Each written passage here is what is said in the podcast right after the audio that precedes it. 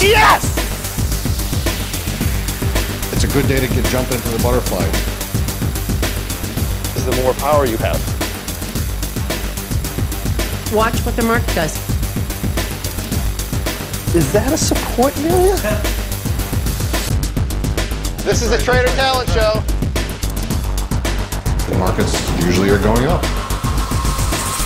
We talked about people's zero line lift. Wonderful. And I don't really want to be in that trade.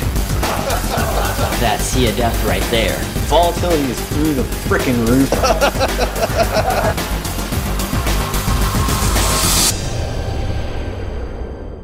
Hey, welcome everybody to our Ultimate Income Trader informational webinar. Before we get going, we would just like to first remind you that this presentation is for educational purposes only. We're not broker-dealers or financial advisors, not making any specific trade recommendations. Also, please be aware that your risk in trading options is substantial, and be sure you are aware of all your risks prior to placing any trades. Also note that we may be using hypothetical computer-simulated trades. If we do, they are believed to be as accurately represented as possible, keeping in mind that live results can vary significantly from hypothetical for many different reasons. Uh, everything we're doing today would be hypothetical, by the way. Okay? So let's just kind of move forward. Today, uh, Stephen Hammett and I are going to be discussing the Ultimate Income Trader Workshop that we had in Boston and that we're releasing today. So uh, first of all, welcome, Stephen. Say hi to everybody. Hi, John. Hi, everybody. Hi. The market is on fire today. Indeed. Yeah, What else is new? Right, I know, moving right up there. Any of these down moves, you got to buy them for sure. Um, Right. Anyway, I have a small slideshow that I'll share with you, and I know Stephen has a slideshow as well that he'll share with you in a little bit. You may be asking, what is Ultimate Income Trader Workshop? Why was it created, and what's in it for you as a trader? Well, one of the challenges that I've seen that many income traders have is that they don't truly understand what they're trading you know, they might know what the Greeks are and they might know how to read a price chart and they, they may even know how to look at an implied volatility chart, but they don't really have a clue about what to do with it or what it means. Yeah, I often equate this with uh, reading an altimeter on an airplane. For those of you who may not know what an altimeter is, it's a gauge that tells you how high something is, like an airplane, for example. And anyone who can read a gauge could look at an altimeter and tell how high their airplane is.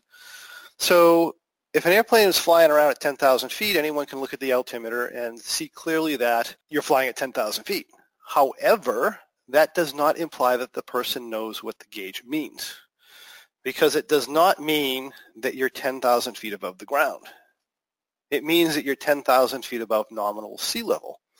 That being the case, the person may think he's perfectly safe flying along at 10,000 feet, and he may have flown around at 10,000 feet for years without a problem until one day he's flying along at 10,000 feet and bam, you know, he crashes into the ground.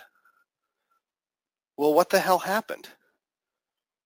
A 14,000 foot high mountain is what happened, right? The person reading the gauge may have known how high the plane was, but he didn't know how to put that number in the context of what's going on around him. He thought he knew what he was doing. He had experience working with it very successfully, and this made him overconfident. I mean, why bother looking out the window? My gauge says I'm at 10,000 feet. I'm perfectly fine until, of course, you're not, which results in disaster. And so it is with implied volatility. You know, we've got a ton of people out there talking about implied volatility, saying that knowing your implied volatility is the answer. Or sometimes they talk about the Greeks and they say knowing your second or third or fourth order Greeks is the answer. You know, it'll be like, what? You don't know your second and third order Greeks? Well, no wonder you're having problems. Learn those, and you'll reach the promised land. You know, hallelujah, there's your promise. Now, the reality is, is that you or anybody can make a ton of money in options very responsibly simply by looking out the window and observing the landscape without even looking at gauges. I'm talking no Greeks, no analytical graphs, never even knowing what first order Greeks are never mind what second and third order Greeks are. So, you know, if you're continue looking for this more advanced stuff and you're not making money, you know, there's there's a problem there. You have something else going on, right? There's some other issue with your process. So that said, many of us choose to trade in a way where we're relying on Greeks and where we're relying on a T plus zero line. And, you know, a lot of us might ignore technicals in the news and solely rely on the gauges. Now, when we re- rely on our gauges, we need to know a few things, right? We first need to know how to read the gauges, and then we have, have to have a general idea about what the reading means. I think most of us know how to read the gauges. Most of us know that delta is the amount of money you make or lose with a dollar price movement. We know that gamma is the amount by which delta is expected to change over the next dollar of price movement in your asset. Theta is the amount of the position theoretically gains or loses in a day. Vega is the amount the position gains or loses with a point of implied volatility change, right? Most of us probably know that. But what many people don't realize is that these numbers are completely theoretical. They describe the result of something else. And for the most part, traders don't have a clue of what creates those results. So for example, I often hear traders say things like, the value of my position changed, which is another way of saying the extrinsic value of my options changed because the implied volatility has changed. And I've even said that myself in the past, right? But that's not what I mean because I know that statement is completely backwards because your options did not change value due to implied volatility. It's the other way around implied volatility changed because your options changed value. And there's a huge, huge difference between those two statements. Saying that your implied volatility changed because extrinsic value of the options change is like saying that I eat too much because I'm fat. No, you don't eat too much because you're fat. It's the other way around. You're fat because you eat too much. You know, being fat's the result and until I truly understand that that's the case, I'm never going to lose weight. I'm not going to know how. It's the same thing with IV. I can't expect to be able to understand and predict implied volatility by looking at an implied volatility number because implied volatility is a result, which means if you're depending on implied volatility to do certain things in order for your trade to work out, you'd better understand the forces that determine the implied volatility because that's the only way to really make meaning out of the number itself. So the thing that actually determines an option's extrinsic value is not implied volatility, and it's not time, and it's not theta. The thing that determines an option's extrinsic value is market demands. The extrinsic value of an option gravitates to the point where the buying and selling demand on that option is neutralized. Period. It doesn't matter how far you are from expiration. It doesn't matter. Nothing else matters. All the Greeks in the implied volatility numbers, all they're doing is they're making an attempt at logically explaining the emotionally driven price of an option. They're a result. They do not create value. So your question should be not what is implied volatility doing, but rather what is determining the buying and selling pressure on this option right now, and what has to happen in order for that to change. So that comes down to two things. It comes down to fear and greed. And if you know anything about fear and greed, you know that they're not logical. They're emotional. What this means is, is that the Greeks that you're looking at, they're trying to logically explain an emotional behavior. And for those of us who are parents of teenagers, we all know how well that works. My point is being that rather than expecting an option to change value according to its Greeks, realize that Greeks are simply a measurement or the result of buying and selling pressure on an individual option. So an Ultimate Income Trader, our goal is to fully understand what specifically drives option prices at specific strikes. And to do this, we look at the players in the market. What are their roles? How do they think? How much influence do they have over price movement? How much influence do they have over implied volatility? What time frames do they influence? What makes them greedy? What makes them panic? By knowing these things, we can understand why extrinsic value and therefore implied volatility changes.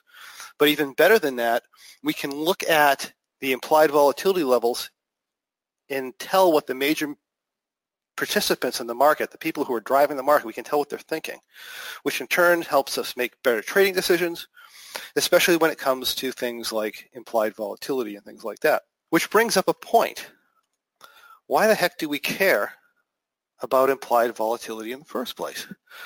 Well, one of the things that you should understand about non-directional income trading is that if you're truly trading neutral, in other words, you don't have any in the many directional bias, if you're truly neutral, the only reason that we make money as income traders is because the actual price movement in the asset is less than the feared price movement in the direction or directions we're taking on risk over a certain period of time. When a statement like that's true, we make money. When it's false, we can try and compensate for that. In other words, if we were wrong, we can try and compensate for that by making adjustments.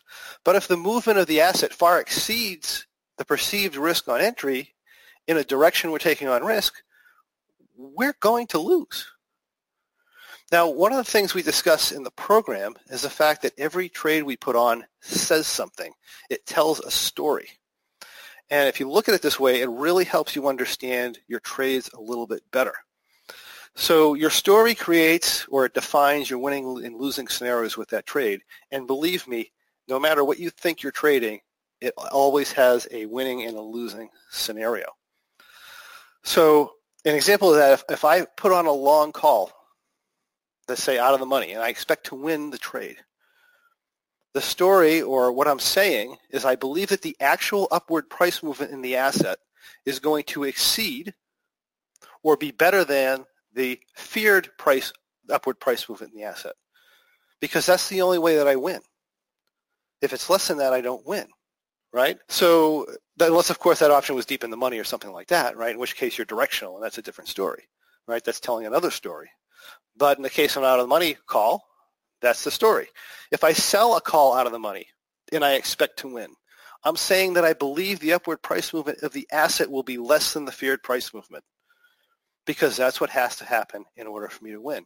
Now, as we get more and more into these complex strategies and we start introducing adjustments, we're doing the exact same thing.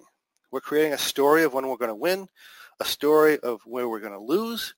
It's just a more complex story, it has more plot twists, and it brings a lot of variables into the story. But it's the same thing. So, for example, if we do a broken wing butterfly and we start with our price outside the tent and we have no upside risk on entry, we're saying something like, well, I'm going to win if the market moves down slowly. In other words, the market moves down, but down less than the feared price movement at the time of entry. And I'm willing to break even if the price sits or moves up. Because if I sat here, pretty much that's what I do. I might gain a little bit outside the tent as things decay, because we know the T plus zero line pops out there.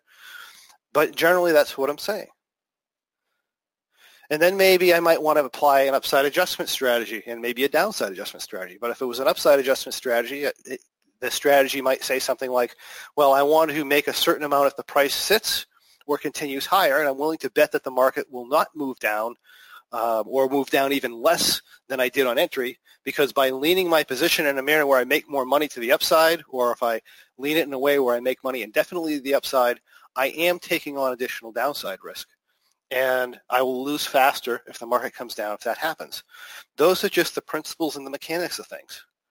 It doesn't matter what you're trading, right? Or perhaps I'm some, saw a trader who does something that's maybe a bit more complex. What if I'm doing something like this?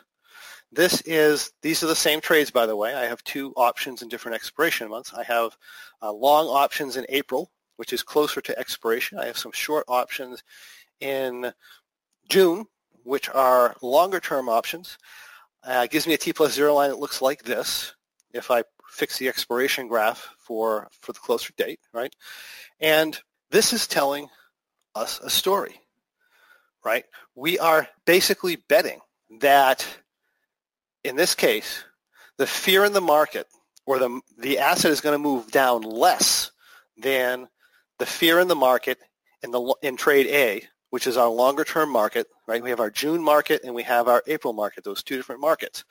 So I'm basically betting that the, I'm betting that the, the actual down movement is less than the feared down movement in month A but if I'm wrong and we do get a down move, I'm betting that the actual movement far exceeds the fear that was in the market when I entered my long puts. Okay? And if everything works out, that's great. If everything works out and the price just goes up, I'm fine. If the price goes down crazy and it affects my short-term market more than it affects my long-term market, I make money. But there's a losing scenario to this trade, and it's quite nasty. If, on the other hand, I get a volatility shift, in other words, if the downside move in the market is greater than the feared move in the market when I in my long-term options, but the move does not affect my short-term options. In other words, the fear doesn't escalate in the short-term market. So the market moves down enough so it puts, maybe it's something that's long-term or maybe the, maybe the short-term market's already escalated in its fear. If that's the case, I get a down move and my long-term market starts to freak out and my short-term market says, well, we kind of expected this.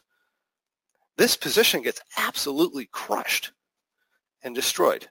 So there's a middle ground there. And that's basically the, the type of story that we're saying by putting on this type of position. So when you look at things in this manner, right, when you look at things in this manner,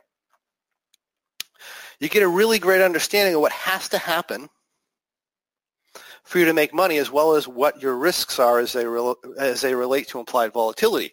And if you couple that with the understanding of, of what drives the extrinsic value of the options, it creates a really in-depth understanding of your positions and your actual risk, you know, what you're actually risking. You know, when most traders look at a trade, they're looking for a set of rules to follow. You know, maybe they back test the rules. Um, maybe they modify the rules. But in the end, Many traders find or make a set of rules and they hope that what happened in the past is going to continue to happen in the future so they actually get they actually make money, right? Hopefully without getting wiped out. And sometimes it works for a while. But there are three main issues that we have with that type of a thought pat- pattern or, or a thought process.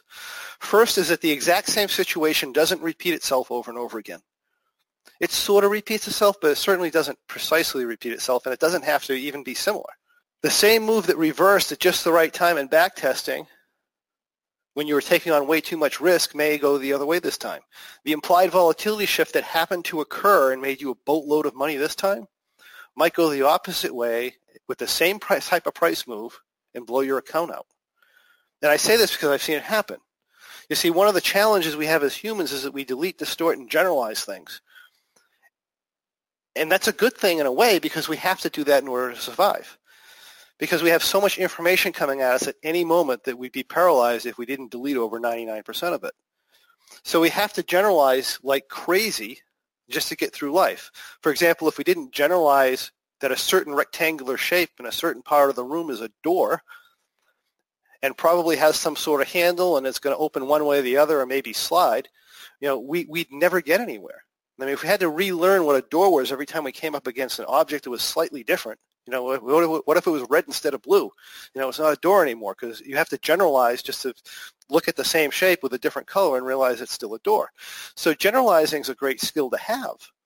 But when we generalize and we assume that just because the price reversed in the past or that implied volatility reacted one way with a price movement in the past, if we generalize and think it's always going to do that, it can create some really big problems with our trading.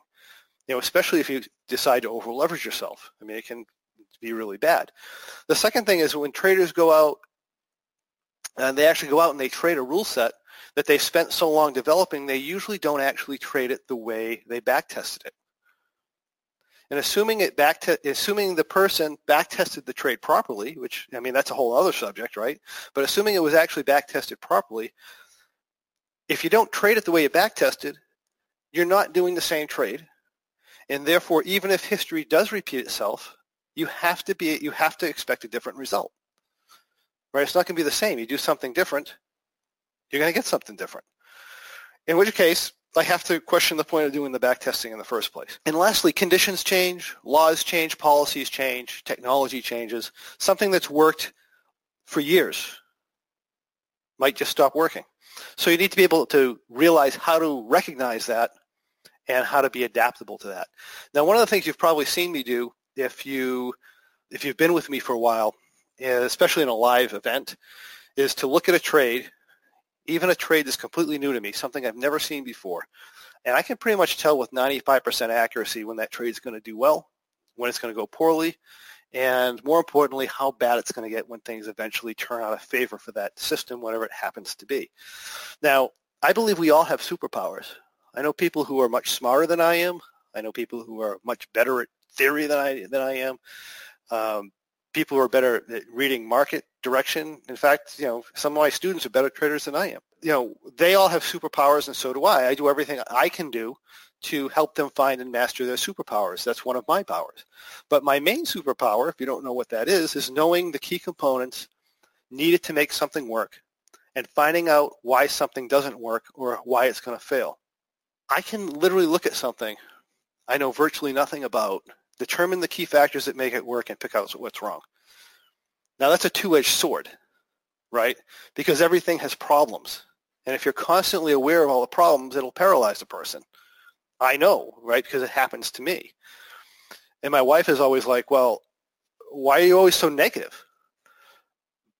But it's not that I'm negative. I'm just acutely aware of all the potential flaws that might be happening, which is useful as long as you realize that everything has a defect. Everything has a problem. And you're not going to find the perfect thing, right? So if you can realize that and you can keep those defects in proper perspective, you can do really well. But aside from that negative factor, a superpower like this is really cool. When I worked on cars, I could walk by a car and things would just pop into my head.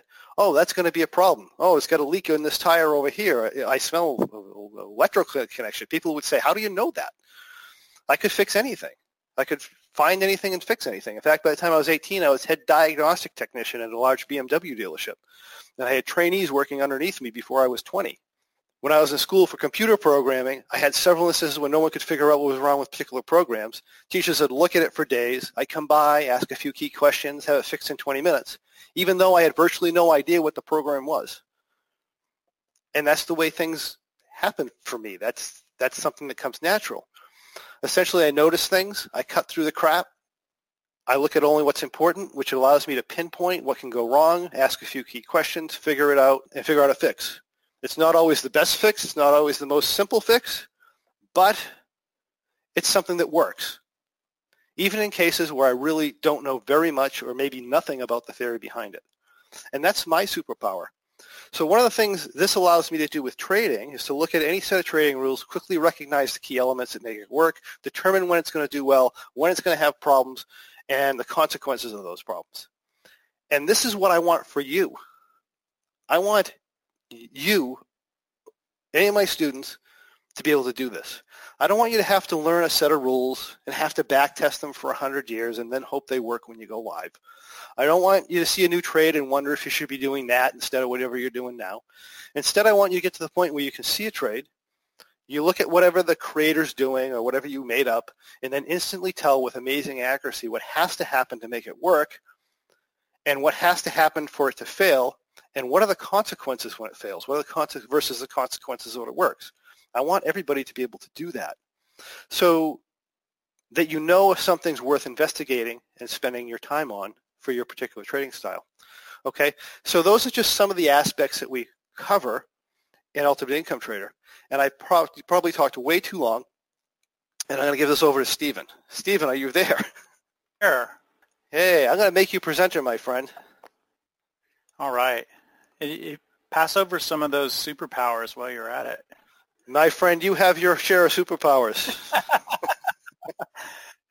you know, what I wanted to do, or what, what John had, had, had, asked us to do is to, you know, can we come on and give sort of a student or an attendee's perspective on, on the course? Because, you know, there is a lot of information. This is like double graduate, maybe PhD level stuff. And I don't say that to uh, scare anybody, but this is the kind of stuff that takes lots of practice. It takes time to digest these concepts, but boy, is it powerful. And I'm still in that process and I'm, you know, that's part of the journey, but you know, I think there's some value obviously in, in giving you a perspective of somebody who attended the program and is still a, very much a student of the game. And so I'm going to go over six, what I call kind of high-level learnings, but I'll go into some detail of, of what I took away from the program. And so, you know, I kind of want to start with the end in mind with this presentation to say, well, what's the point? Why the ultimate income trader? What's it about? What's the frickin' point? And I don't mo- know where I uh, borrowed this slide from, but this is a slide that John had put up in one of his programs. What is a master trader? You know, he's confident, he's resilient, he's adaptable. That'll be a key word. Trades well enough, support themselves through virtually any market condition. Boy, that's really apropos with what's recently happened, right? We had grinding up markets, nine handle VIX, straight up to the moon in January, and boom, it changed. And I think John can attest to this. A lot of trader, traders were shaken. They were, uh, you know, looking for different trades. They were questioning themselves. They were, you know, uh, maybe looking for different education services. It, it, really caused them to strategy hop and asset hop and, and, and shook things. This is what this program should be able to guard against, to, to, to protect you from doing that. And, you know, John says, what for a, for a master trader, what is their secret? And I think part of this program is going to teach you. They learn about markets and not just to trade, the paint by numbers. We're going to learn about the markets, create the story like John said. We're going to learn how option structures actually react. And I think one thing, you know, to build on what John was saying, you know, not only are we looking at our Greek instruments and our models, say an OptionVue or O&E, but we also have to recognize that those don't always tell us the truth or they don't always have the full picture. And you have to understand the intricacies uh, or the limitations of that software. And that's something that that's really powerful when the, when the model's telling you one thing and the market moves and it's the result is totally different and you're screaming and yelling at the software, which I think we've all probably done. You know, when, you when you uh, have the skills that you could get out of this program, you'll you'll start to understand and anticipate the shortcomings of that model, and it'll really help your trading. I think that's very powerful, Stephen, because, like I said, the analytical models are, I mean, they're just a model, and they make certain assumptions, and you as the trader are the one responsible for determining whether the assumptions the modeling the model is making is going to actually come to pass if certain price movements happen. Right. Yeah. And I think that that happened a lot last year. You know, the right leg right leg crush was a was a recurring theme with a lot of people, and you know, the model wasn't picking that up because we were such an abnormal uh, sort of skew market, if you will, and, and a grinding up market, and it, it creates problems if you don't really understand uh, what's happening and how, how you can maybe uh, uh, combat that, so to speak. And then, you know, the last bullet point here I wanted to highlight was a master trader understands there, there is no holy grail and that the effectiveness of any system comes and goes. And that includes, you know, all of John's wonderful systems as well. And, you know, certain aspects of them, it's probably more accurate to say, um, the effectiveness comes and goes. And so we have to be aware of that. And so to really, you know, to master this game, to master your craft, I'm gonna I'm gonna go through sort of the six elements that I think that you that you need to learn that this program definitely brings to the forefront. And one big central theme is it teaches you how to get in tune with the market, its ebbs and flows and its patterns, not only from an IV perspective and a, and a price action perspective, but from uh, an option markets perspective. So with that, I think I'll just go through the summary of the six lessons. Awesome. Or the six takeaways. Yeah. So the, the first, you know, the one that was really obvious to me that I've always uh, felt like was part of the end game, if there is one um, in the learning process, is adaptability. You know, be, becoming, uh, getting to a level where no matter what the market throws at you, you can adapt okay? You know when there's bows and arrows coming at you you might need a shield. If you know if there's something else coming at you you might need a little bit different protection. Or if the market is just going haywire you've always got something in your in your quiver or your your uh, um, portfolio of strategies or tactics or whatever ready to go. You're adaptable. You know you can shape shift it's like water. Water can go around anything right? It can change form. That's the kind of the kind of state you want to be able to get to, or that's at least what we strive to. And I think this program definitely gives you the ability to adapt and be a true adaptable trader. And, and for me, that's what that means. I think a lot of people say, you know, you got to be adaptable. Well, that can mean a lot of different things. But for me, it means, you know, being able to change and move with the market no matter what it throws at me. So that I have a consistent equity curve. And I may not be trading the same kind of trades and the same kind of structure. I may be all over the place. But at the end of the year, I've got that consistent equity curve that I'm always striving for. And the second learning was, you know, John really kind of drove that home on his part of the presentation is how do we make money or what drives that? Where, where do the gains and losses come from? And I'll go into detail on that in a couple slides later. The third takeaway is this powerful combination. And to me, this is probably one, one of the superpowers, right? Is when you combine that understanding of IV skew structures, not just, you know, absolute value IV and not just looking at one IV curve, but, you know, the structure across time, horizontally and vertically, and you combine that with some, you know, basic technical analysis and charting. I, I, don't think John's ever felt like, you know, you had to know every single indicator of the book or know, you know, what an bearish engulfing pattern. We're talking about fairly simple, very basic technical analysis. When you combine those two things, bam, that's a superpower. You're on your way to master trader. And that's probably one of the main thrusts of the whole program is to be able to use that information. And so number four, I think number three on this list leads you to number four, right? So when you really understand skew uh, to a to a deeper level and and some basic technical analysis, you know, even some advanced stuff. Although I, I don't think John, you know, you ever get into indicators and all this other fancy stuff. It's not that hard. I think a lot of people either don't believe in technical analysis and patterns and whatnot, but you know, I would say give it a chance check it out first. And when you combine those two together, your mind will open up to all sorts of trade possibilities. For example, a positive vega and gasp a negative theta configuration. Yes, those kind of configurations can make money if you're using the skew and your technical analysis in your favor. You can make all kinds of configurations and structures that we usually don't consider. And then number five, you know, it, it seems like the first four things lead, leads us down a path of complexity. But the big shocker, I think, at kind of the end of the program, John, for me was like, wow, wait a minute. We're, we're kind of saying, yeah, once we get all this high level or this deeper understanding on our belt, we're really moving back to simplicity. Mm. Because I think a lot of people tend to associate complexity with higher returns. And as you said in the past, that, that correlation is not necessarily always the same. And in fact, it could be the opposite.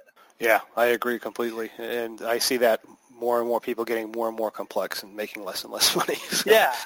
very, and very I think the point. simplicity as a, yeah, as we'll show, it comes in a different form. It's not necessarily simplicity, say, in the, in the context of a UB1, like where it's just strictly rules-based and you're you know, you only have one or two things you're doing. I, I don't mean simplicity in that way. I mean simplicity over the campaign.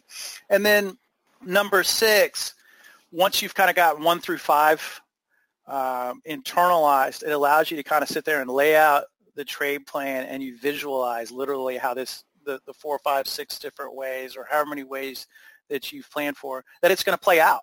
And so I'll go in depth on a little bit more on each one of those those high levels, and some of it may be a little bit redundant, but I think it's worth talking about. So adaptability, right? So we're moving away from repetitive trade structures, which is pretty much everything that's out there in the market. There's nothing wrong with it. The paint by numbers, you know, we kind of hear that term tossed around. It works great. You know, you have to find something that fits your personality, fits your lifestyle, fits your risk tolerance. That's fine. A lot, a lot of those types of trades work. It's just the problems can come when we Plus have they're, market they're an awesome place to start too, right? Yep. Right, they're an awesome place Yeah, to start. you have to, like-. If you're new, if you're a No, new yeah, trader, that's what you want to do. You want to come in, you want to just get to trade rules, see how they react. Yeah, yeah. Yeah, no, no, no, definitely not not a knock on it. I've got a new student I'm working with now. We start out with the bull trade. Now we're moving into the UB1. I'm saying, uh, you know, I said you have to learn this first before we move you on to the M3 and the and the X4 or, or wherever you take your trading. You've got to get your foundational stuff down. But if you are frustrated or if you feel like you want to take things to the next level, you you know, this is how you can move away from sort of the paint by number stuff. This is how we evolve and how we adapt. And you know, and I don't mean this in a negative way, but this could be one way to think of it is if you if you do the pay by number trades, you're going to get paid by number results, which is fine. Doesn't matter. But if you have, if you, you know, take the learnings and get the deeper understanding from this program, I think it really helps to guard against strategy hopping and asset hopping, which is what I think it, you see every time we have these corrections or we have, or it's not even a correction, it could be just a straight up bull market like we had last year. It causes people to strategy hop and asset hop. And I just think to me that's like starting back at ground zero. Yeah, you know, And another you thing know, too. we've all done it. I've done it. Right. And another thing too, Stephen, this down move we had in the market, I mean, if you're Mhm. paying attention to what's going on, that had to be expected. Had to be expected. And like you and I talked about, it was a oppor- big opportunity too. It's a big opportunity, and it retraced right to the point where it should have retraced for a very strong uptrending market.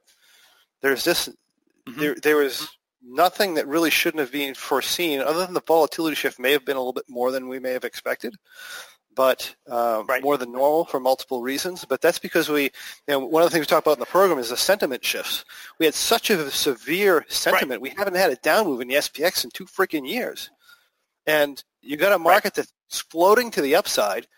There's no fear of the downside. Just a normal technical move. If you know basic technical analysis, a normal technical move, you would know that, that, that a normal move would have been a move like we haven't seen in two years, just to correct back to a normal uptrend. Mhm. And Mhm.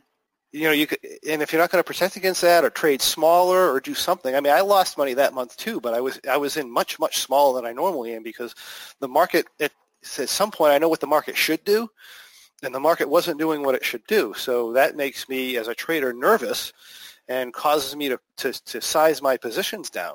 I was going to say, and you know, or put protect, or or or play it out a little bit further and say, you know, when this correction comes and it's going to come down to this particular area, what can I do as far as Yeah. new trades?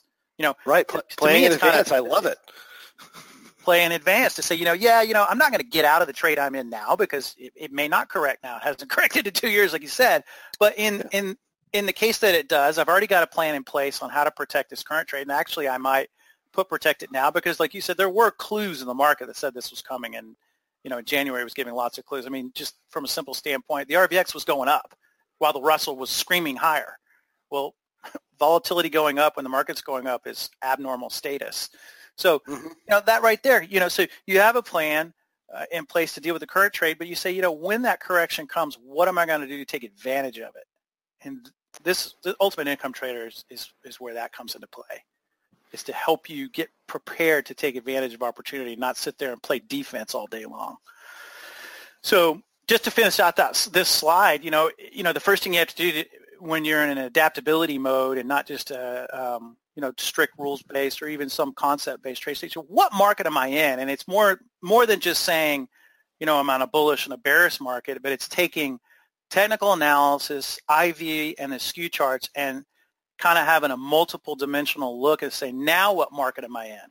Well, you know, I'm in a bull market, grinding ar- market, but I'm also in one where, you know, the, the VIX is, is at a 30-year low. That's a, that's ab, I'm in an abnormal bull market. I think you could probably characterize it as that.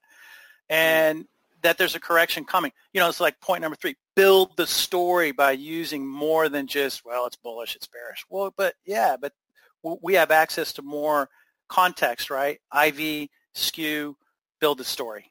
And then that helps us to adapt our trades. Nice.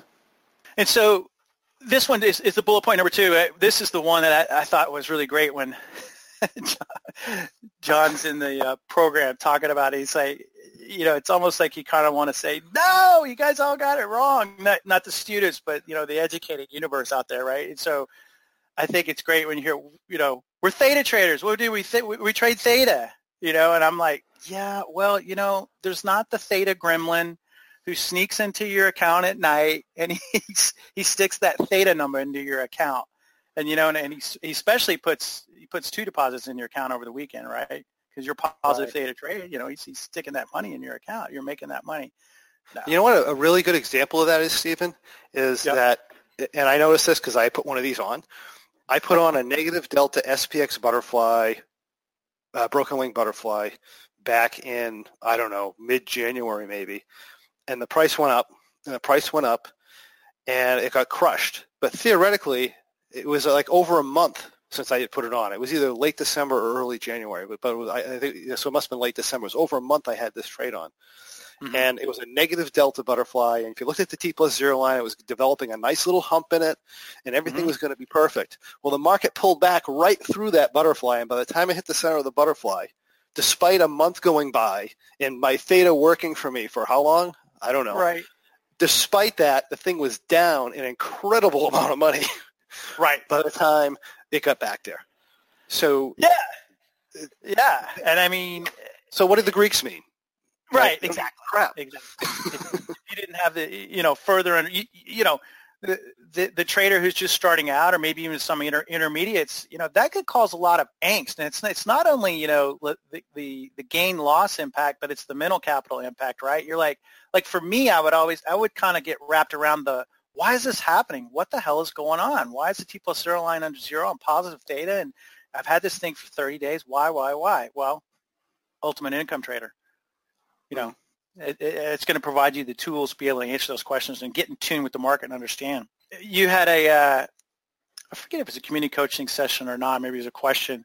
It's somebody says, you know, you know, we're trading uncertainty, right? And uncertainty is expressed as implied volatility.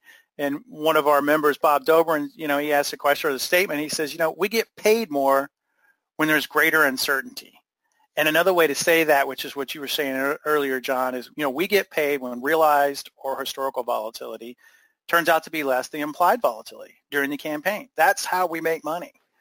And so, mm-hmm. you know, ultimately in the day, we're trading emotions and specifically fear and greed. And I've got a little, I call it a thought pyramid to kind of explain that. And, and maybe this, starting at the base of this pyramid is maybe kind of how some of us have always have evolved our understanding of what we're doing. Because I know we all Right. first, we said, you know, you see that first uh, education site, you said, sell premium, iron condors, credit spreads. You make a hundred dollars a week. You'll, you know, you'll be Goldman Sachs in six months. So, you know, that's the way we kind of think of what we do is what income trading is. You're selling premium. And then you kind of evolve and you think, well, no, okay, uh, it's theta decay. It's theta decay. You, you know, that's what we're really doing. Sure, okay, that's fine. And then you kind of evolve your thinking again to, well, you know, it's implied volatility is what it is. And this is kind of where the big jump, or, or you'd be surprised how many people don't really understand is what was like what you were saying, what's driving implied volatility, which is really an output number, is demand. Demand for those options. And what drives demand for options or a particular strike is this collective emotions of the market, because that's all the market is. You know, a price chart is just the, an expression of the collective emotions of the market participants. It's not the discounted cash flows or dividend model of all the companies out there and we throw it on a chart. You know, a lot of people still believe that, that it's all about PE ratios and price multiples. I mean, it's like, uh, what, what, what are you thinking? It's, it's emotion. I mean, you know, somewhere in there, yeah. I mean, the market is based on on fundamentals uh, to a certain extent, but was today based on fundamentals? You know, I don't know. I think there's probably a lot of emotion, you know, and people getting caught in the wrong place. And fear and greed, as as collective emotions, come in different forms, right? So there's fear of missing out, which is probably what we've seen a lot of in the last few years. And then there's fear of, you know, losing money, losing your capital. And then there's greed. And that's pretty Right. much it. That's what you're trading. And I, you know, the mathematical kind of uh, way to express it is, is sort of right here. The way I think of it, you know, whenever the historical is, is ends up being less than they implied, then then we're winners. And like you said earlier, then uh, maybe not so much. So I think you know that's important to understand what's driving this and, and how we stitch this together with the rest of the concepts. Right, right, and, and you know we just had some just comments. Historical volatility has, you know, since early February has been higher than uh, implied volatility, is what Andrew said. Um, Yeah. What, what you know what happens when it switches? Well, the thing is, if if your volatility gets to the point where the feared price movement is less than the actual price movement in the markets, our trades don't work anymore. Selling Mhm. premium does not work anymore because you're not going to get paid anything to sell it. Right. You're much better off buying premium at that point. Right. because Which the market's moving and that it's getting it's moving more than you get paid for. Right. Yeah. Which, which kind of boils down to what I was saying earlier, you know, open your minds to trade possibilities to take advantage of a change in the in the environment. Instead of just saying, well, you know, all I've got is negative negative Vega, positive Theta trades. Well, like you just said, those don't those aren't always going to work, but other things can work. And so this is the sort of superpower combination, right? A deeper understanding of the IV skew and technical analysis. I mean, that combination is, is pretty incredible. And I have on here a comment that three times your returns, you know, if you say your base returns is a concept, is a uh, M3 concept trade, mm-hmm. whatever, you know, five to 10% on $50,000 capital. Right. Applying this understanding and this kind of these these techniques I mean, 4x, 5x times the returns is very possible without increased risk and planned capital. I mean, that I mean, that's kind of the takeaway, right? I mean, that's that's what you take off the slide and go, well, I need to check this thing out. I mean, making yeah. more higher returns with the same risk with just a deeper level of understanding and some trade planning is what it's really all about. Right, but we're not doing the same thing every month. Right. right? We're, right. we're taking a lot of different things into consideration, not just technical analysis, not just volatility, and not just the news, but how the three are interacting with each other. Yeah. As, yeah, as it, where our opportunities in the market. Yeah. Right, and and that's that's a good segue. That sort of speaks to alignment. You know, becoming aligned with the market and looking at things kind of in a 3D manner, like you just said. Not only price action, not only IV skew, but across expirations. Not only the T plus zero line, but maybe even another dimension butterfly pricing, tracking it, and then across expirations. You know, you take all that together, and you're building a story, and you, you, you're you're getting in alignment with the market, and you're prepared for for what may be coming down the road. Yeah.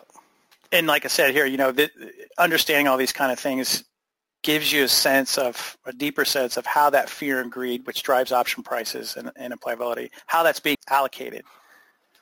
Right, right. It, yeah, it, and it's it's very realistic, you know. And I think we also talk a lot about the sentiment of the market and re, and just understanding what that is at any given time. Right, and and you know, and we always we kind of always think of it in, in kind of silos or one dimension, right? We can all look at a price chart and say, yeah, well, you know, we're in a bullish market and higher highs and, and, and higher lows, or you know, and then we say, well, then there's the IV and I, I kind of know a skew chart, and then well, you know, then the other day I was looking at TP T plus zero line. Pull all that together.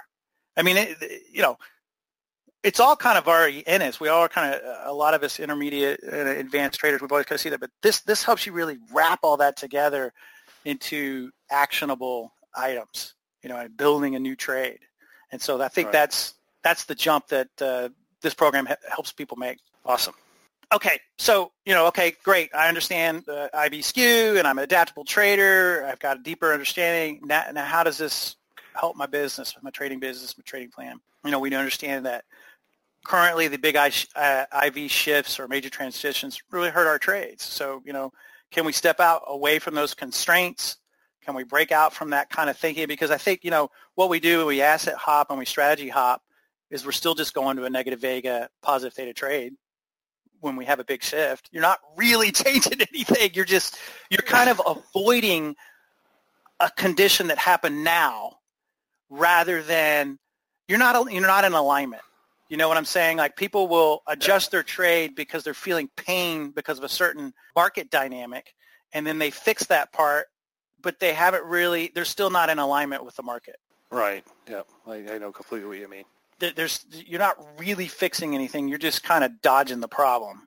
Um, and, and you made this comment. You know, you, we reviewed all sorts of different trades, and it was like, you know, at the end of the day, the tent behind the money income trades, they're kind of all the same, just repackaged and renamed. And I'm generally speaking, and again, not a negative, but let's, you know, we have to understand that all these trades are sort of basically the same in a lot of ways. So they at least they, they definitely have a lot of the main characteristics the same. So you're not right. going to just put a name on it and change the adjustment strategy and now it's a totally different trade that can that has that's adapted to this new market. Not really. It's not really going to it's not going to give you that kind of an outcome. When you have that understanding again, you say, you know, can I go away from this defensive mindset and be offensive? And I, I think you brought that up the other day, John, in one of our presentations, and that's that's where another kind of giant takeaway is from this program is how can I stop being in a passive mode oh, the market's gone up. I've got to roll up. Ah, crap, that takes an hour. I'd rather just do verticals. You know, it's that kind of thing. That's a defensive mindset, and there's nothing wrong with that.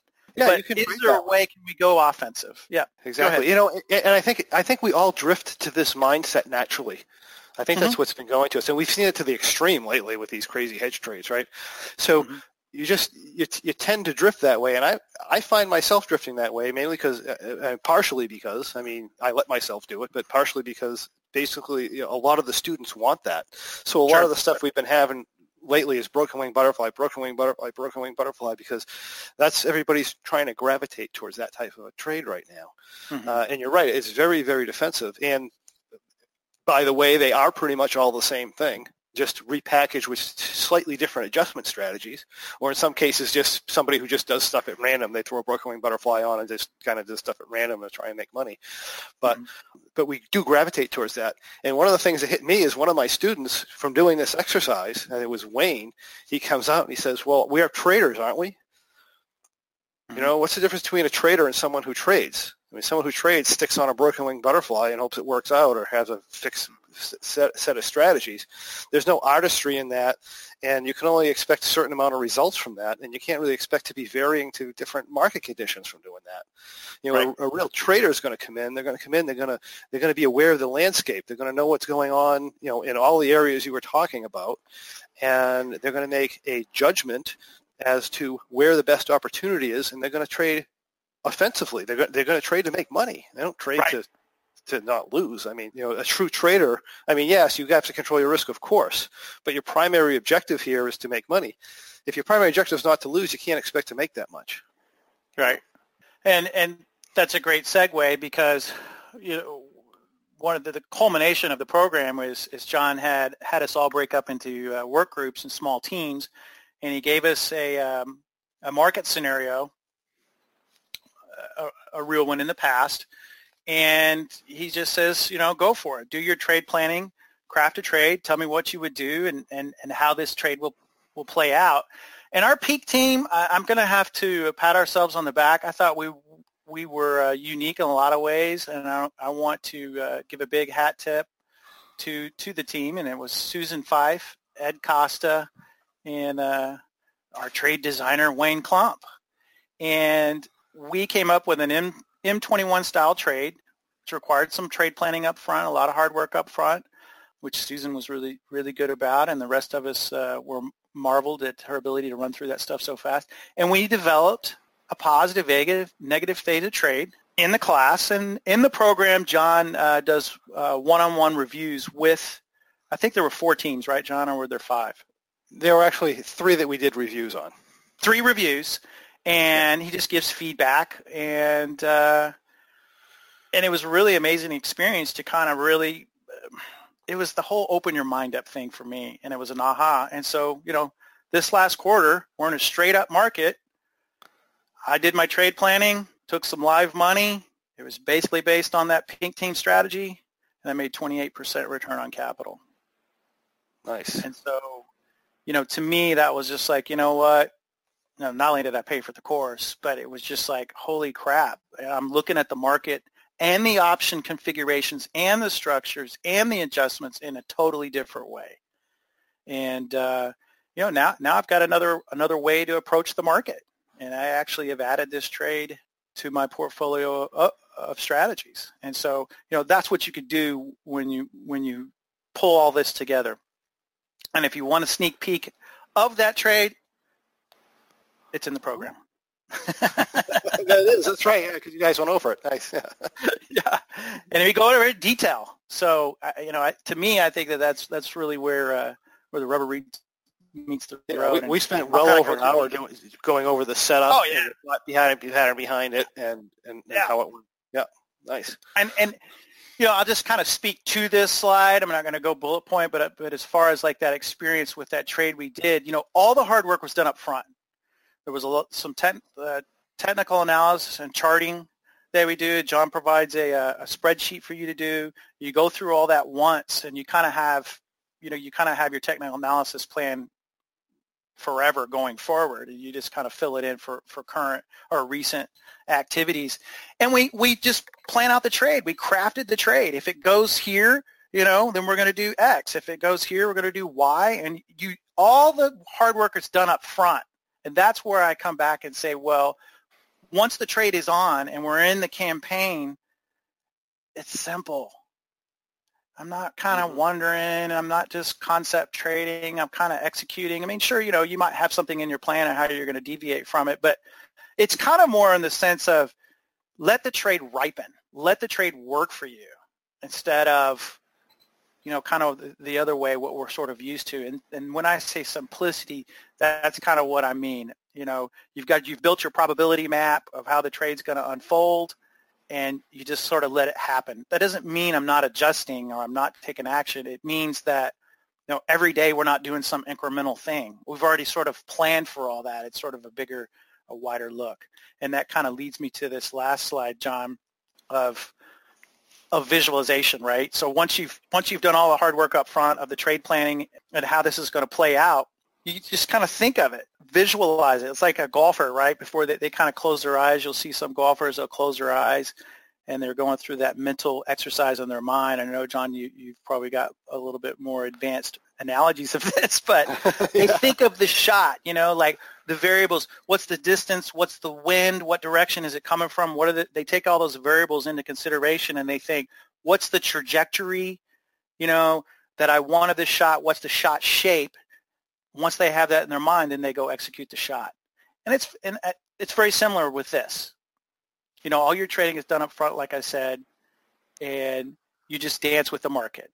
You're in alignment with the market. It's already planned out. It doesn't mean everything is going to work out as a profit, but it means that you you've put that you've stacked the odds in your favor even more. Right. I think that's an important point you brought out. I mean, yes, we, we increase our, our, odds even more because we're taking the landscape into consideration, and it's extremely powerful. But at the same time, things don't go as planned. Right. Right. We make these plans. Things don't go exactly as planned.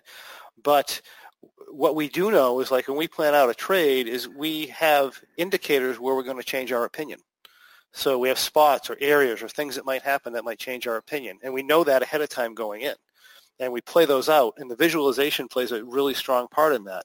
In other words, you know, I'm going to take my trade and I'm not just I'm not just going to visualize it going perfectly. I mean, that doesn't really do me any good. I mean, mm-hmm. it gives me an idea of how it might go, but um, realistically, I need to visualize it all the scenarios that may play out and make an estimation of how much my trade's going to be drawn down and all this other stuff. You know, you know, like I said, one of the things that I can do, and I've told people this for a long time, is I could take a bearish butterfly at any given time. You could, you tell me the entry price in delta, and then tell me the market's here. This is the range the market's been in, and the market's here on this date in the future, and I can tell you within a very, very surprisingly accurate number what my profit and loss is. I can tell you what my delta is. I can tell you everything about that trade and how it's going to be, the position it's going to be in. I can tell you what my feelings of that trade are going to be about. Right. So you should be able to do that for yourself. When you set your trade up, yeah, you play out the right process. This is what I think is going to happen, but also play out every other process you can think of. In other words, by the time you actually put this trade on, you should have done it in your mind like 500 times. And the mm-hmm. good thing is you can do it really quickly in your mind right? And that you, you know all the scenarios. You make your best guess at how far down you'll be. That way, when it actually happens and you watch it play out, you can get feedback from that and say, oh, I was wrong when I was down this much. Uh, I was wrong. I was actually up money. Why was I actually up money?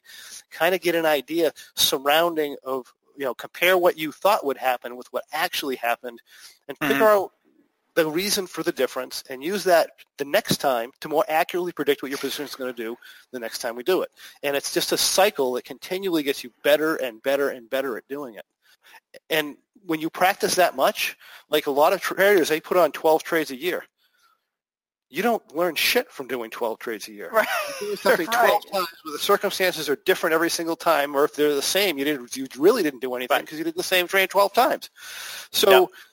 so you don't learn anything you only learn something when you look at all the different things that would have happened and you do it. Now, I might, mm-hmm. you know, somebody might trade, do a trade for, for, for a year and do it 12 times. I might do a trade 12 times and do it 3,000 times.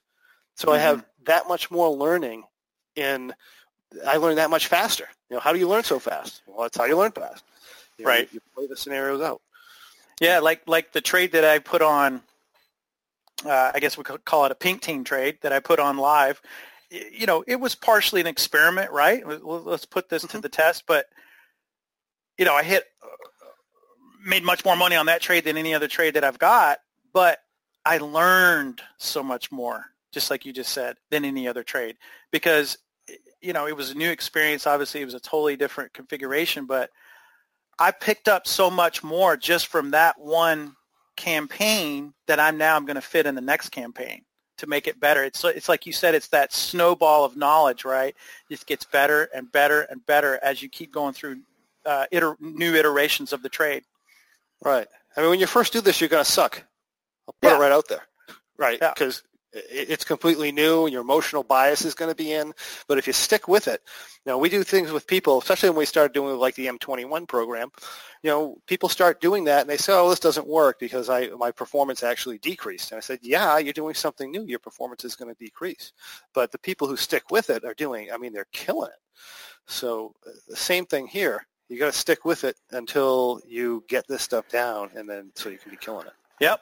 And it takes time. I mean, it's it's like you said. You know, I'm I, I by no means am I you know a master trader or feel like I have all these things down to a T. It's a process, but I, I I know enough now to know the power in it and, and where it can take my trading, if that's a fit. You know, and if that's where I want to take it. And uh, you know, for me, I think the more you can learn, the better your trading is. Even if it even if your trade you trade stay with simplistic trades, it can even make those trades easier. Yeah, I mean, if you're doing something as simple as a bull trade, if you Mhm. know what's going on in the market, you might have times you might want to stay out of it. You know, Right. Uh, certainly with a bearish butterfly, there's times you don't want to be in the market. or size it up or size it down. Yeah. exactly right. Yeah, size to your confidence, as they say, so that you have more room to fool around with stuff. And like we both said, there there are times you are going to be wrong with the market. You know, one of the things I do with a bearish butterfly all the time is I'll put a bearish butterfly on when I think I'm at a resistance level, but my intent is never to get fully scaled into a bearish butterfly and lose, you know, thirty thousand dollars on fifty thousand dollars. My intent is if the market doesn't do what I expect it to do, I get out and I do something else. Right. Right. Right. You're dancing Takes- with the market. Yeah. Yeah. So, oh, well, it should have been bearish here, but hey, it's not. It's like the Russell thing. You know, my thought on the Russell last Monday was it was probably going to come up to resistance and it was probably going to range sideways. Well, the day that broke out, the story changed. That's Right. an instant flip in, in sentiment. That shouldn't have happened. And I know that shouldn't have happened. That being the case, I'm full on bullish at that point. Because Right. You I'm didn't get you didn't get married ten. to your initial no, thoughts. No, even if my, my initial plan was put on a bearish butterfly, it looks like I'm on top of the market. I'm not married to that because if I'm looking at the technicals and I'm looking at my volatility and if I see a breakout with a certain volatility shift in the markets, I mean, and I look at the cross index, we do cross index analysis. I look at all the other indexes and what they're doing, and if I think that thing's going to fly, I mean, my opinion changes on a second. Mhm. I don't need to stay with that opinion. It doesn't serve me anymore. So Right. you know, and if I'm one third in a bearish butterfly, that's a very safe entry. Yeah. You know, you know, so it, it's, know, it's you know, and I, I. I think John, and the other big benefit, and and it's like I said, it, it's not totally there yet, but it will be. Is is it's the emotional benefits, the mental benefits. So like days like today, you know, can cause a little angst for you know most of our traditional trades in terms of you know it's a little bit more work and you got to do this, you got to do that, it, you know, and it's going to vary from certain people, but you know, when you're really in tune with the market, you're just it's like you said, you know, you just flip sentiment, you change your you change your trade or you change your configuration. It's just it's not a big deal. It's like I visualize that. That's fine. I'm not married to it. I'm I'm you know, I'm I'm in alignment. You do what you want to do Right. and I'm aligned with you. And it, and I think that can help reduce uh, some of the angst that builds up when the market, you know, has these sort of extreme moves one way or the other. And that, you know, anytime we can reduce or soothe or help our mental cap or psychological state, I think that that's, it brings nothing but benefits. You know what else happens helps it too is the fact you've already played this out in your head, Yeah, right. It's not a surprise. right? In other words, Yeah. uh, in other words, if this happens to me, if I'm if I'm a bearish butterfly or whatever, and the market breaks out like this, and you know we get this real big extended move, especially like the election thing, Mhm. I I've already played that scenario in my head. You know, I can say that hey, the Russell's only ever gone 160 points before it runs sideways or backs off for a certain period of time. I can say that, and I can make a trade plan for that, and it's just extremely high probability because the market's never done anything more than that. It's probably not going to happen. I mean, there's a very, you know, it takes my high probability trade and jacks it up even a higher probability. But there is that one or two percent chance that hey, it may do something the market's never done before, and Right. I need to play that scenario out in my head. It's not. It's not. It's going to go to 160 and it will reach or retrace. It's going to go to 160, and then if I happen to be at an important resistance point, maybe it's going to break out 30 points at that point, right? Mm-hmm. So I have to already play that scenario out and realize that this may happen. Pretty much guesstimate the best I can at my loss, and be mm-hmm. okay with that. Otherwise, I can't trade the trade because by the time I get up there, I'm going to be so nervous at that point, I'm not going to be able to hold the mm-hmm. position. Right. Right? I'm going to do the low probability thing and flatten out, and then the market's going to come down. Right. Right? So that's just a, a that's a um, you know an example of uh, emotions getting the best of you at that point. You know, you're, Right. you're playing out the perfect trade, but you find out when you're sitting there, you know, scaled in three thirds that you can't hold that kind of delta for three days. Right. And, and- and John, I just want to make the point. You know, the, the the end game of this program is not so that you'll configure a brand new trade like like we did with the pink team. That's not necessary. That's just one conclusion. You know, I think for the majority of people, it's how can I take what I have now and improve it and further customize it to me, and to and, and Right. getting in tune with the market better. I mean, you know, you don't have to come up with a brand new trade, a positive vega, negative theta, but you could, you, you know, you use this stuff right now to improve what Right. you got. But there's certainly times in the market where being positive vega, negative, thro- Yeah. negative vega is very beneficial. No, I mean, I, for me, I mean, that's, yeah, I just Yeah. didn't want, you know, the conclusion to be, well, oh, this is about how you can create your own trade. Yes, it is a pathway to creating new trades, which I think is Well, good. you create your own trade every month, really. I mean, Yeah, so, I mean, or another, yeah. right. Yeah. you could improve what you have or you can you can create something totally new and and throw that into your portfolio of strategies and when the market uh, presents a certain scenario you'll know what to pull out of the bag Yeah, exactly. So let's see. I have a question. I'm trying to uh, read it and make sense of it. So see if you can make uh, see if you can understand this, Okay. Stephen. Maybe just how can we as retail traders, having limited resources and tools, decompose the attribute to our profit and loss among direction, time decay, IV drivers via delta, theta, and vega, P&L, so one knows what's actually contributing to the net composite profit and loss. In a nutshell, what does that say? well uh, to me it's sort of this what what's what's driving the the gains and losses in a in a uh, complex option position right. Emotions. Assuming I mean, if, have if he's asking what's the dominant Greek, I mean that depends on the situation, right? It depends on context. Well, Greeks are results, so they're Mm-hmm. results of fear and greed. So if you understand the fear and greed of the drivers of the market, in, in other words, the major people who are buying and selling stuff in the market, if you understand that and what they're doing, like we talk about, you know, what's the psychology of, uh, you know, the big money investor? What's the psychology of this, and what are they Mm-hmm. trying to do, and, what, and, and how do they usually try to take advantage of you? Um, that type of stuff, and when you know or have a good idea what they're doing, and you can get an idea of what they're thinking just simply through a volatility chart. If you look at charts regularly, you'll notice when it's unusual for the technical situation, right? That- that's so, a, yeah. That- I was going to say that's a great point, John, because it's been it's been demonstrated in the past. You know, the the market likes to fake us out, right? The look above a fail, look above and fail, or the snap and crack, or the look below and, and fail, and you can sometimes see that in your T plus zero line before it happens. Oh, there's Right. a little little change in my T plus zero line. Maybe it's showing up in the skew, and now I can see what these big big players may be trying to do uh, to the market, and I and I can uh, prepare for that. Right, right, and we you know we talk about whether the fear and greed and how to tell whether it's in a short-term market or a long-term market, and, and you know whether the, I mean long-term players are not going to get.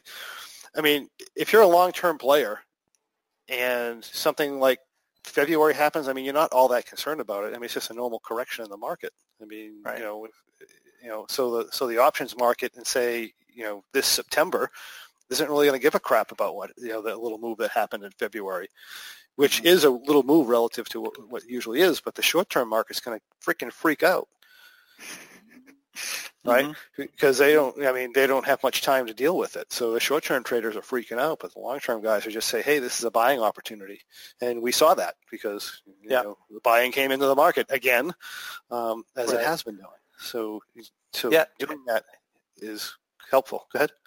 Yeah, I was going to say, you know, at no point was from a technical standpoint, from you know at least a weekly time frame, was the the bullish case ever really at risk. No, was- no, not at all. I mean, well, Wells, we did is retest a very steep trend line.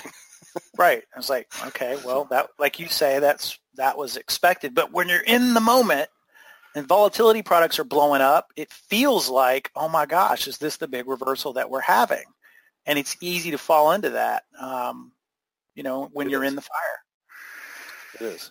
But, you know, uh, in one context, you should have known a, a move that size was going to cause a panic in the short-term market. And again, a normal correction size move. So, um, but anyway, uh, yeah, so, you know, I think they're asking, he says, I think they're asking how to do P&L attribution. I don't even know what that means. Like I said, some people have superpowers. That word is not mine. I'm not a fancy college person. Yeah, I mean, if, if they're saying, well, I mean, he's trying to say what's driving what what aspect can we attribute to what's driving the P and L? And to me, it's just, I mean, it's just the emotions, man. I mean, Well, don't don't overcomplicate. Emotions are always driving your P&L. yeah, Right? If you, if, but- if you go, yeah. if if you do a condor when everybody's freaked out and then they calm down, you make a lot of money, hmm right? And, and, and, you know, yeah, and emotions can be subtle, right? That we just saw, we saw extreme emotions on both sides. There was extreme emotion to the upside in January, and then you saw extreme short-term emotion to the downside in February. But every other month of the year, there's still emotion. It's just subtle. Right. Right. So you know, I make this is when I try to understand something, I always go to the extremes. And Yeah. if you want to know the extremes of selling options premium and theta and how theta works, or or whether it's actually theta or or or or fear or what it is, I could say, what if I told you that you know we had a um, uh, an April 30 expiration option, and there was absolutely no chance of the market moving a single penny for the net till that time. Mhm. There was no fear of that. Nobody thought the market was going to go up. Nobody had, was afraid the market was going to go down. There was absolutely no fear. How much time premium is in that option? None. Nothing. None. Not a single penny. Because there's no fear or greed associated with that option, right? Maybe you, you can say, well, there's an interest rate thing, right? Very, very minute, tiny, tiny, tiny amount, right? Maybe there's a dividend, very, very minute. I mean, you can bring in these crazy things. But the reality is there's not a penny of extrinsic value in that option because there's no fear, there's no greed behind it. All this stuff is your theta, your implied volatility, all those numbers are, are something that's made up for the purpose of creating a model. And they're readings of the results of the price of the option that's driven by fear and greed. So when you come right down to it, all your, virtually all your profit is derived from fear and greed. Right? That's the bottom line. And you can measure it via your theta number, via your volatility number, via everything else. But ultimately, it's the fear and greed that's making those profits. Um, one other question here that we have quickly, and then uh, we'll just, well, I guess we'll close up unless you have more to say, Stephen. But um, um, what psychological content is in the course? Um, I will make a comment on that, and I'll let you make a comment on that, Stephen. All my more advanced level classes, I sprinkle psychological lessons throughout the class. So, so realistically, I try to make everything about psychology. There's a lot of psychology relative to what the participants in the market are thinking. There's a lot of psychology as to how you're trading. And um, there's a lot of psychology going on when we start actually doing the um, real-time examples that we're doing, right? Uh, and, I sprinkle it in throughout the, the program. You know, that said, I don't remember specifically if there was anything that stood out from a psychology standpoint, Stephen. Maybe you. Yeah, no, yeah, I think it was subtle. And you know, one thing I could point to that that was in you know one of my learnings was this whole open up your mind. I mean, that's a psychological thing because I didn't realize, at least, and I'm just speaking for me, that I had these sort of um, invisible constraints. you know, it's got to be negative vega, got to be positive theta, got got to kind of lean at neutral. I had that constraint in my mind, and that caused me a certain level of angst. And now I've now I'm able to sort of banish that because I know that I can do a totally different configuration, or I can take that configuration and you know dance with the market or adapt in a in a way that helps me psychologically and I don't get as concerned or I don't get as worried or you don't, you know, slam I, your fist in the ground and say, oh, you know, this is going to be a flat month. Crap, I've only got 12 trades. Got to really get it going next month. Maybe I should increase size. And you could just, you could really get out of control with, with your emotions. So I think in a subtle way or kind of a backdoor way, you know, open up your mind to all this understanding and what the possibilities are, it, it sort of eases the psychology. Yeah, yeah, those are excellent points. And I, I, think also in the program we talk a lot about the psychology. I don't know if I, don't, I talk about so much stuff I don't really remember, but I think we also talk about the psychology basically of doing trades and having them work out for a long yeah. time and then getting overconfident and taking on too much risk yeah. to one side or the other. Yeah. Yeah, there's uh, John John really really really drills down deep in a lot of these concepts. So, I mean, there's a lot to unpack, but, you know, there's lots of gold in there. Awesome. All right. So what I'll do is I'll take this over. I'm often asked, you know, who is the ultimate income trader designed for? It's not for a newbie. Okay. If you're just starting to learn complex option spreads, I mean, find some rule sets, practice, focus, focus, focus in on how the options react and just do that for a while. It's also not for you if your strategy is to put on and hope. You know, if you say, I'm going to put on this trade every single month, no matter what, I'm going to ignore the market, I'm just going to hope that it works out.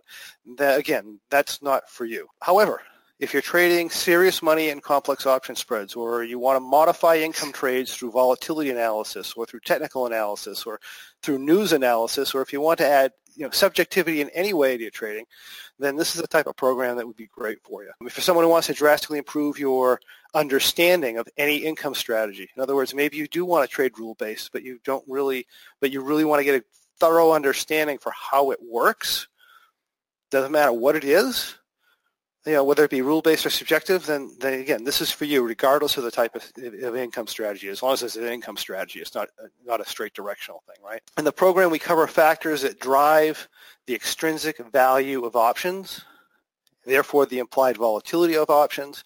We discuss the players in the market, their hopes, their fears, their dreams, their desires, and how that drives prices. We dive into technical analysis, implied volatility analysis. We look at news and how they interact with each other to reveal what the combination of the factors mean. And you know, it's all about taking your trading to the next level by recognizing and adapting to change, noticing what's happening in the landscape, and utilizing the information to truly put probabilities in your favor right? We want you to be able to better take advantage of opportunity, to appropriately control your risk, and become a better trader. So the program actually includes it's a, I have a four-part technical analysis primer, which some of you may have actually seen before. It's, it's, a, it's uh, similar to some of the other technical analysis courses that I have. That's included with this. It's a recording of a live two-day seminar and a workshop where we cover uh, you know, why income trading works. We do in-depth lessons on implied volatility, what it is, how it works, the psychology of the market, who are the major market participants, how do they think. We talk about the Greeks, how they're affected by implied volatility. I mean, most people don't know that all the other Greeks are change when implied volatility changes, right? Um, how to predict changes in implied volatility, how implied volatility affects the reliability of analytical model predictions. I mean, if you, you get one thing out of this course, just being able to better, better read or understand your analytical, analytical model is a really good thing that you can do. We talk about, you know, what's the options skew telling you. Uh, we talk about adapting to change, properly identifying risk.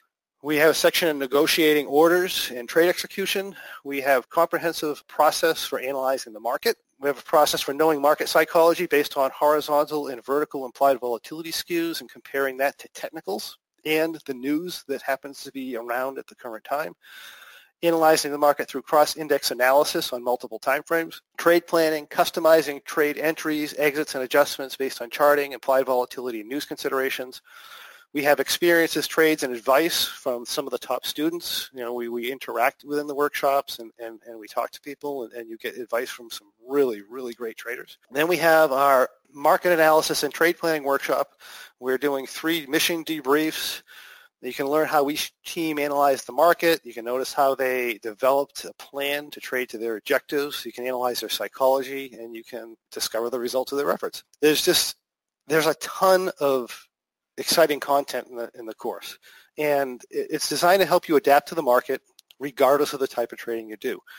So what we're doing here is we are doing an introduction to this. We're releasing it to the public today, and it's going to be normally at 19.95 for non-member and basic members. We're giving them $50 off for 19.45. Premium members 18.70, and the Premium Plus members, if you're a Premium Plus member, we're going to be doing it for 16.95. And if you are a non-member and you want to figure out where to get this, you can come to our main website, go under programs. It's actually under Learn SPX Income Trades, and it's Ultimate Income Trader Workshop. And you can go here if you are a member, a Premium Plus or a Premium member, then this will go, you'll want to go to in the community, sign into the community so that you can get the right page and go into your discounts page. Your, for example, your premium discount here, premium members, and then we have um, uh, for our Premium Plus members. So that's how you get a hold of that. And um, I don't know. You, have any uh, last comments, uh, Stephen? No, I would just say, you know, at the end of the day, the, this program, it, it's the ultimate. It pulls it all it, together. It does pull a lot together. I just got a question. Is it similar to the M21 program? And in a way, it has some similarities to the M21 program because my market, we did the M21 program when? Uh, 2015 maybe? And, 15 or 14, yeah. Oh, 14. And my market in other words, we're not, this is not in the context of the M3, the bearish butterfly, and the rock trade. That's what the M21 is. It kind of does it in that. And the M21 talks mainly about technical analysis and my process for doing technical analysis. All that is included in this class, but it's been updated from another three years of experience or four years of experience, however long it's been. And we're also taking into account news and uh, volatility analysis also when we do that type of stuff. And there's a lot of extra content too. I mean, you've had you've yeah. been through both classes too. Yeah, I mean, it, it, the, the big difference is it, the added component is it kind of takes M21 and it adds IV and IV skew. So it's kind of like that third dimension that I talked about, and not only the pricing and the T plus zero line, it brings in more variables than there's just in the M21. It brings in all the variables and, and you find that all in this program.